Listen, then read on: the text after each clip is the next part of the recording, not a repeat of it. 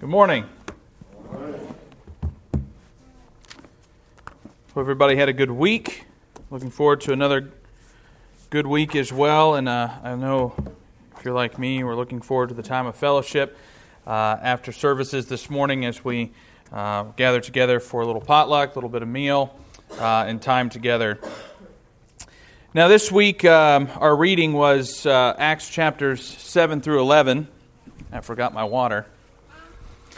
Um, Acts chapter 7 through 11, there's a lot of information in here that's uh, important for us to consider, especially when it comes to the plan of salvation. Uh, we talk about the plan of salvation a little bit, uh, probably not as much as we probably should, um, because for most of us here, we've all followed that plan of salvation. Um, there are some that are here today that perhaps haven't followed that plan of salvation. And the plan of salvation is not our plan of salvation. It is God's plan of salvation, and it is clearly seen throughout the book of Acts, and especially in our reading this week. So, as we just uh, heard read there in Acts chapter 10, uh, that was Peter speaking uh, and uh, was addressing uh, the household of Cornelius, as well as, and this is the important part, um, some circumcised brethren who were with them. What does that mean? Well, that means they were part of the Jewish faith. They were Jewish converts to Christianity. And we'll talk more about that uh, today as we go through this. And we're going to look, if you want to turn in your Bibles, to Acts chapter 11. And we're going to look specifically at this conversion of Cornelius. Now, Acts chapter 10 goes through all of it in a longer detail, but that detail is Luke's detail. All right? So, as Luke's narrative continues into Luke chapter 11, look at verses 1 through 3 of Luke chapter 11. We'll or, um, uh, Acts chapter 11, sorry, uh, and we'll start there. Now, the apostles and the brothers who were throughout Judea heard that the Gentiles had also received the word of God. So when Peter went up to Jerusalem, the circumcision party criticized him, saying, You went to uncircumcised men and ate with them. So we'll stop there. So word spreads throughout the area to all of the brothers who were throughout Judea. That means the other Christians who were throughout Judea. Now, again, the circumcision party would indicate that there was some sort of division already within the church very early on those who were circumcised and those who were not, except there wasn't, right? Right now, these are all Jewish converts. The Cornelius and, and the, uh, the conversion of Cornelius and his household seemingly is uh, outside of. Uh, no, actually, the eunuch was a Jew as well. It would seem because of what he was studying. He was he had pilgrim, pilgrimed up to Jerusalem, was studying the Old Testament. So it would seem that he had Jewish roots. So this would appear to be one of the first Gentile conversions. And so, pretty much everybody to this point were a part of this circumcision party. Uh, but the reason why that is brought up is because they were focused on the circumcision. They were focused on the old law. So word spreads, and Peter's actions are now criticized by some of these Jewish Christians. Now, again, there are two accounts of the telling of Cornelius's conversion. We have Acts chapter 10, again, which is Luke's description as it occurred. And in chapter 11, we have Peter's description. Uh, and he gives this description as a defense for his actions. He's defending himself here. So I hope you read chapter 10 through our reading this week because we're not going to read all of that, but we are going to touch on some of the key points of that as we kind of do a harmony of these two accounts. So if, if you've got 10 and 11 on different pages, keep a finger on over in 10 because we'll be flipping back and forth um, at, at one point. So why should we study Peter's description of the events in harmony with Luke's description in chapter 10. The conversion that is spoken of here is often used uh, to support false doctrines surrounding the, the necessity of baptism for salvation. Uh, and it's important to know what happened, why it happened, and how it happened so that we can know what is expected today and how to answer those who question our beliefs surrounding baptism. So, uh, let's pick up where we left off in Acts chapter 11. Look at uh, Acts chapter 11, verse 4. But Peter began and explained it to them in order. I was in the city of Joppa, praying, and in a trance I saw a vision, something like a great sheet descending, being let down from heaven by its four corners, and it came down to me.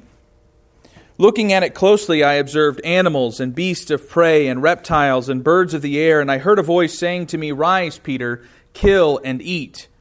But I said, By no means, Lord, for nothing uncommon or unclean has ever entered my mouth. But the voice answered a second time from heaven, What God has made clean, do not call common.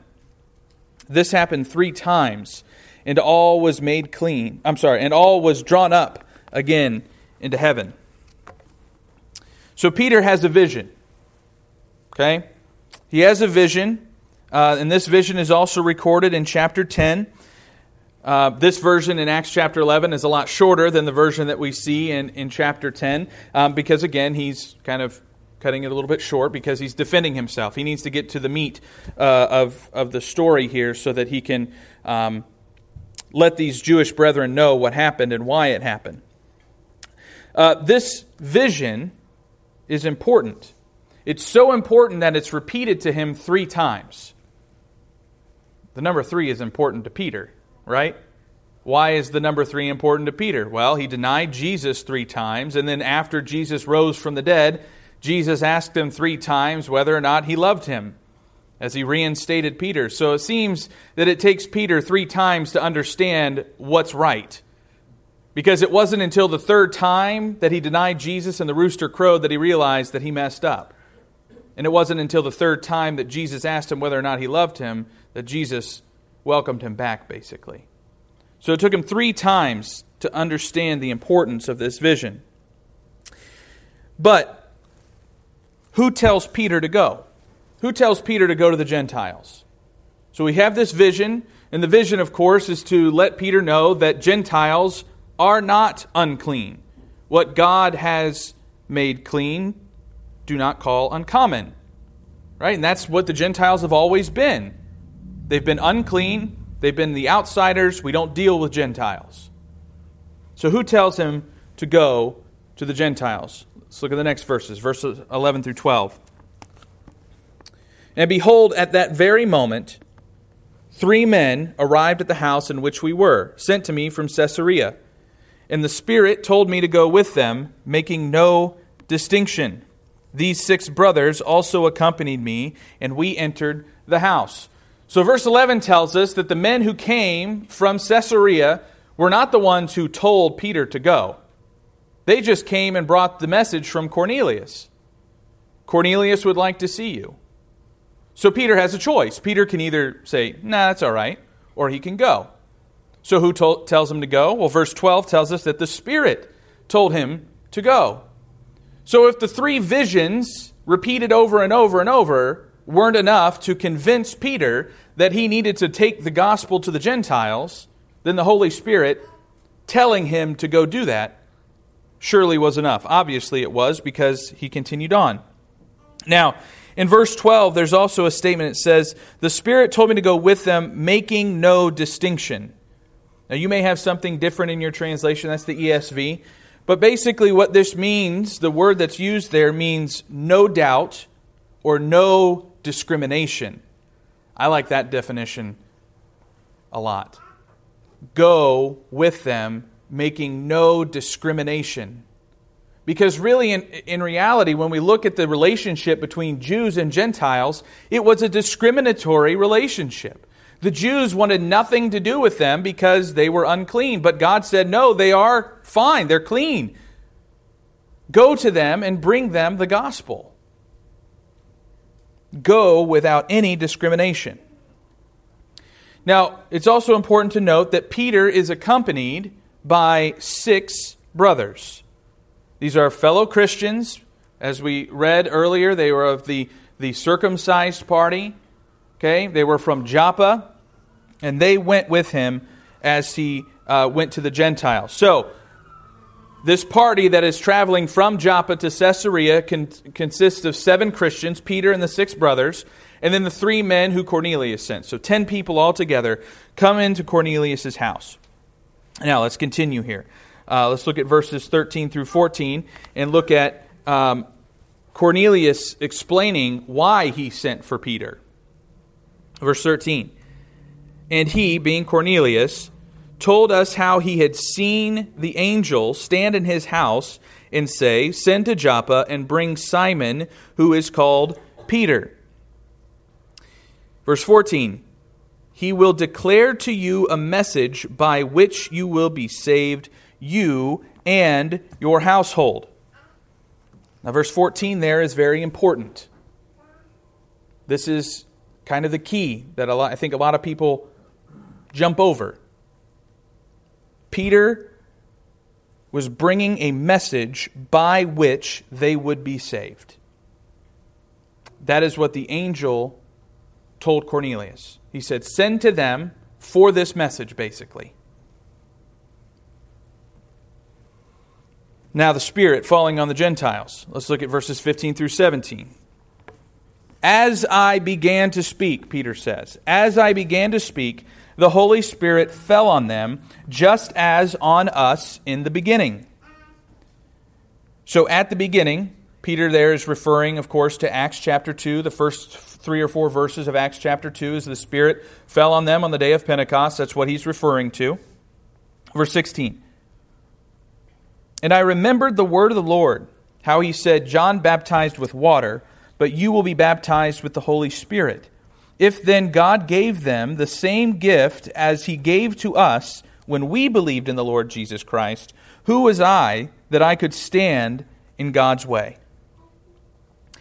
So, Peter is reminded of the promise that Jesus gave them, and that's in Matthew chapter 3, verse 11, that Peter says that. He's reminded of this promise regarding the, the baptism of the Holy Spirit. This convinced Peter that if God gave the Gentiles the same gift that he gave the apostles when they believed on the Lord, then who was he to withstand God?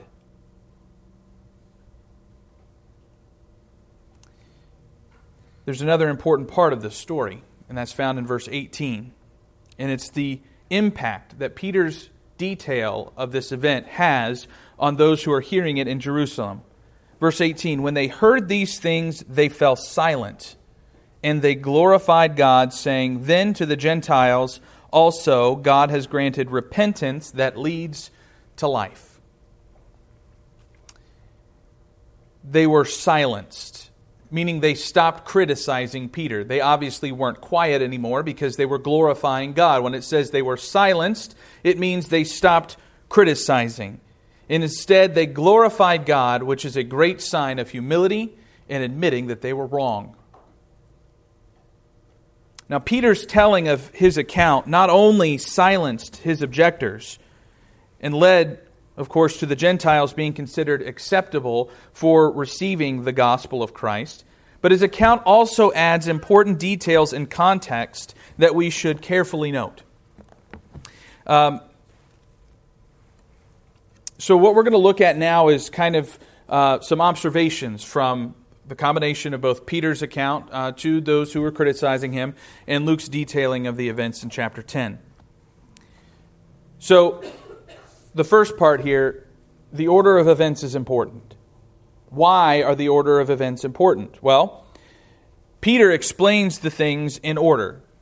Okay, he makes note of saying that. And it's very similar to what Luke does. As Luke opens up his gospel account uh, to Theophilus, he, his focus is chronology, putting things in order in which they happened. So, if there's any question about the order of events, Peter's eyewitness testimony to those who were uh, objecting to his choices, that should take precedence. So, with that said, let's look at the moment when Cornelius was saved because this is the this is the argument.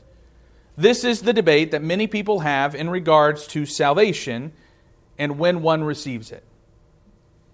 So first we should remember that Cornelius was told to send for Peter. Why was he told to send for Peter? Flip, flip over to chapter 10 and look at verses 4 through 6. And he, being Cornelius, stared at him, being the angel, in terror, and said, What is it, Lord? And he said to him, Your prayers and your alms have ascended as a memorial before God, and now send men to Joppa and bring one Simon who is called Peter. He is lodging with one Simon, a tanner, whose house is by the sea. So Simon is staying with Simon. Confused? Well, the angel made sure to clear that up. Don't bring Simon the tanner. We want Simon, the one called Peter. Why? Because he was going to, as, in, as we saw in Acts chapter 11, look at verse 14. He will declare to you a message by which you will be saved, you and your household. See, the, the two accounts complement one another. We don't get the full message that's being said uh, to Cornelius in the first part. Rather, Peter explains exactly what the angel said. Now, let's take that point for a moment. Some people look at that and say, well, what Peter says in chapter 14, he's just, he's just defending himself. He's bringing that up as a defense point. So are they saying Peter is lying? That that didn't happen? That the angel didn't say those things to, the, to Cornelius? I, I'm not going to take that jump at all. This is a complement. They don't contradict one another whatsoever. So, from this understanding, we see as well in other conversions, that Cornelius was not saved until he heard the message. In other words, after the lesson that Peter gave was when salvation came. But there was more. But it was not until he heard the message that salvation was even possible. Cornelius was not saved until he obeyed what he was told to do right? What was he told to do? What were the words that he was told to obey? Look at Acts chapter 10, verse 43. To him, all the prophets bear witness that everyone who believes in him receives forgiveness of sins through his name. Now, the hymns in that sentence referring to Jesus. So, from that, we, we can see that they were told to believe. That implies that belief was necessary. Now, look at verse 48 of chapter 10. And he commanded them, or as Clint's version said, ordered them, he commanded them to be baptized in the name of Jesus Christ. Then they asked him to remain for some days. So, they were commanded to be baptized, they were told to believe. Thus, the message that they were told by which they would be saved was believe and be baptized. It's exactly what Jesus instructs in Mark chapter 16, verse 16. It's exactly what happens that we saw earlier in our reading this week of the conversion of the Ethiopian eunuch. Believe and be baptized. Therefore, Cornelius and his household were not saved until they believed and were baptized. Now, if you're here for our class this morning, the people in Israel, in the time of Joshua, they had a choice. They could either get rid of the gods of the, of the, the area that they were living in and follow the one true God, or they could follow the other gods. They had to choose. And Joshua pushed them and made sure that they chose correctly. And as we see at the end of Joshua and into Judges, they followed and obeyed and honored God throughout the years of Joshua and then the years of the elders who had followed Joshua and seen all the wonderful things that God had done during that time. But it was the next generation, though, that fell they fell away from God. And you can read that throughout the book of Judges as well. Philippians 2, verse 12, we read that in class this morning as well. We have to work out our own salvation. It's a choice that we have to make as humans. God sending down the Holy Spirit doesn't save someone because that's not giving them a choice. Baptizing an infant doesn't give that infant a choice. That's the parents making a choice for the infant. Believe and be baptized. Both are choices. You can't have one without the other.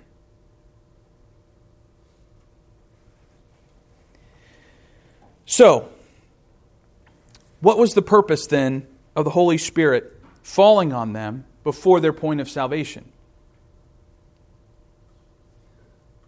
Well, the purpose of the Holy Spirit falling on them, um, some of them, well, let, let, me, let's step back a minute. Some people uh, presume and teach that the purpose was to save Cornelius and his household. And I hope to this point that I've shown that that's not accurate. Because this doctrine erroneously suggests that they were saved before obeying the command to be baptized, before hearing the message of Jesus.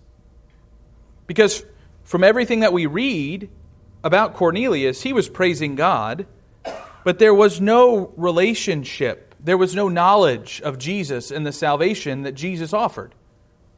He just knew that God existed, and he feared God, and he praised God, and he loved God, but that wasn't enough praying to God, Cornelius was praying to God, was not enough to save Cornelius. He needed to hear the gospel, he needed to believe, obey, and be baptized. So, we need to remember the order.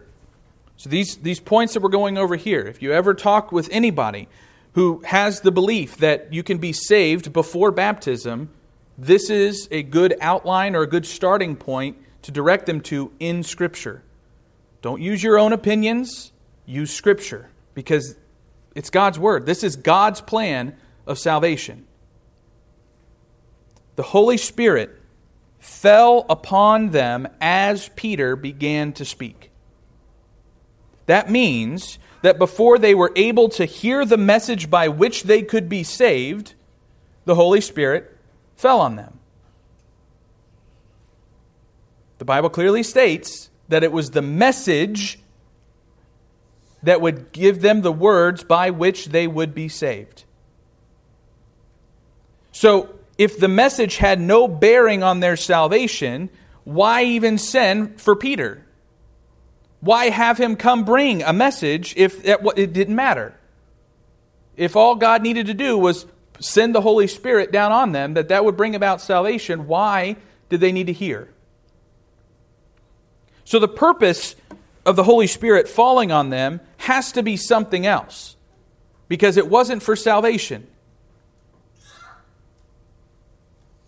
Remember, the only thing that is mentioned in Scripture that would lead to salvation was the message that was brought to them and, the subsequent, uh, uh, subsequent obedience to the message, to what they had been told. So the purpose can instead be gleaned from the following.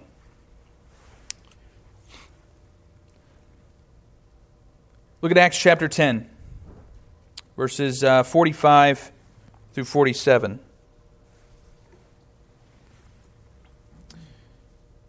And the believers from among the circumcised who had come with Peter were amazed because the gift of the Holy Spirit was poured out even on the Gentiles. For they were hearing them speaking in tongues and extolling God. Then Peter declared, Can anyone withhold water for baptizing these people who have received the Holy Spirit just as we have? So, the purpose of the Holy Spirit falling on them can be seen in the reaction of these Jewish brethren that had accompanied Peter. Peter could have gone by himself. But as we see throughout Scripture, testimony is best accompanied by two or three witnesses. How about six?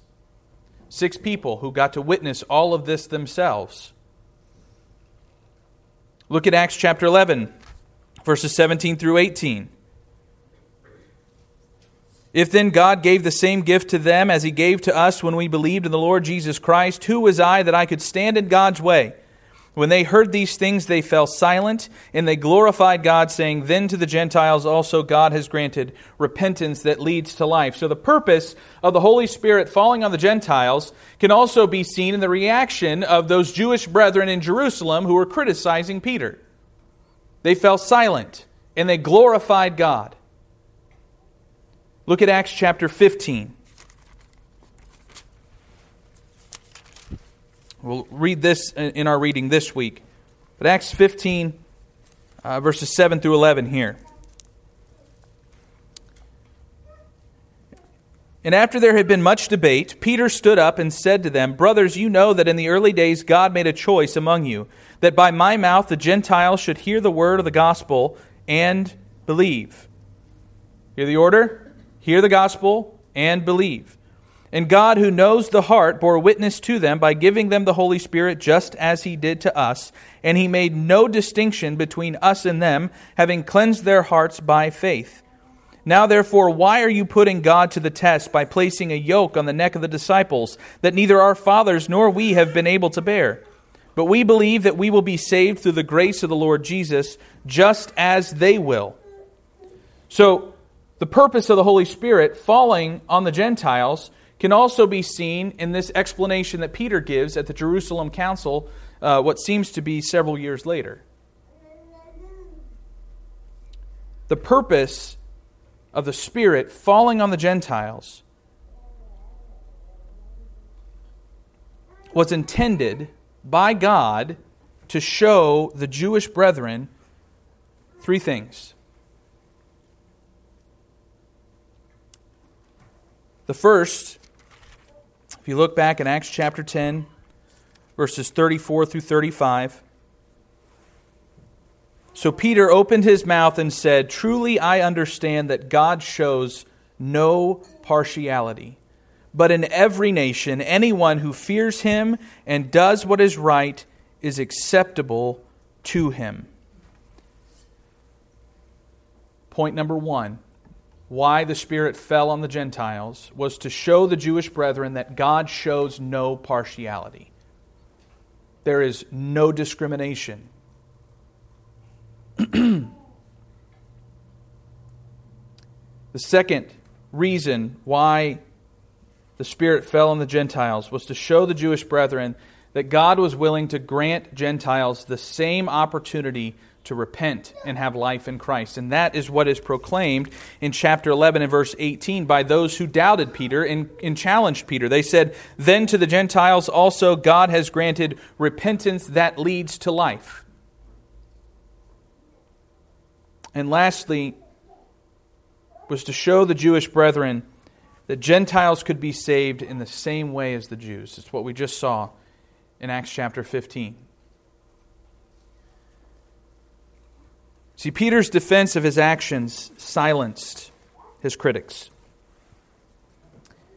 They accused him of wrongdoing in two ways, both in socializing with the Gentiles and by preaching the gospel to them. Of course, this isn't the end of the issue of Gentiles within the church. As we saw in Acts chapter 15, it is one of the major issues that sparks this Jerusalem council in Acts chapter 15. Again, we'll read that this week. But it's also a major issue that's addressed in several of Paul's letters. But we are Gentiles today. We didn't have, well, some of us had Jewish upbringings. But most of us didn't have Jewish upbringings. Most of us weren't Jews coming into Christianity. We were Gentiles. So we, as Gentiles today, can be thankful that God, in His infinite grace and mercy and love, has made it clear that He shows no partiality and that salvation is available to all who believe and are baptized. Believe and obey. Both of those things are a requirement of salvation. It's what we see throughout Scripture. Every conversion that we have an account of in Scripture follows this plan of salvation. And anything that man makes up today to supplant what God has put in His Word is null and void. God has ultimate authority. His Word is the authority not man. So, as I mentioned before, we all have a choice. We either choose to obey what God has commanded, or we choose to not.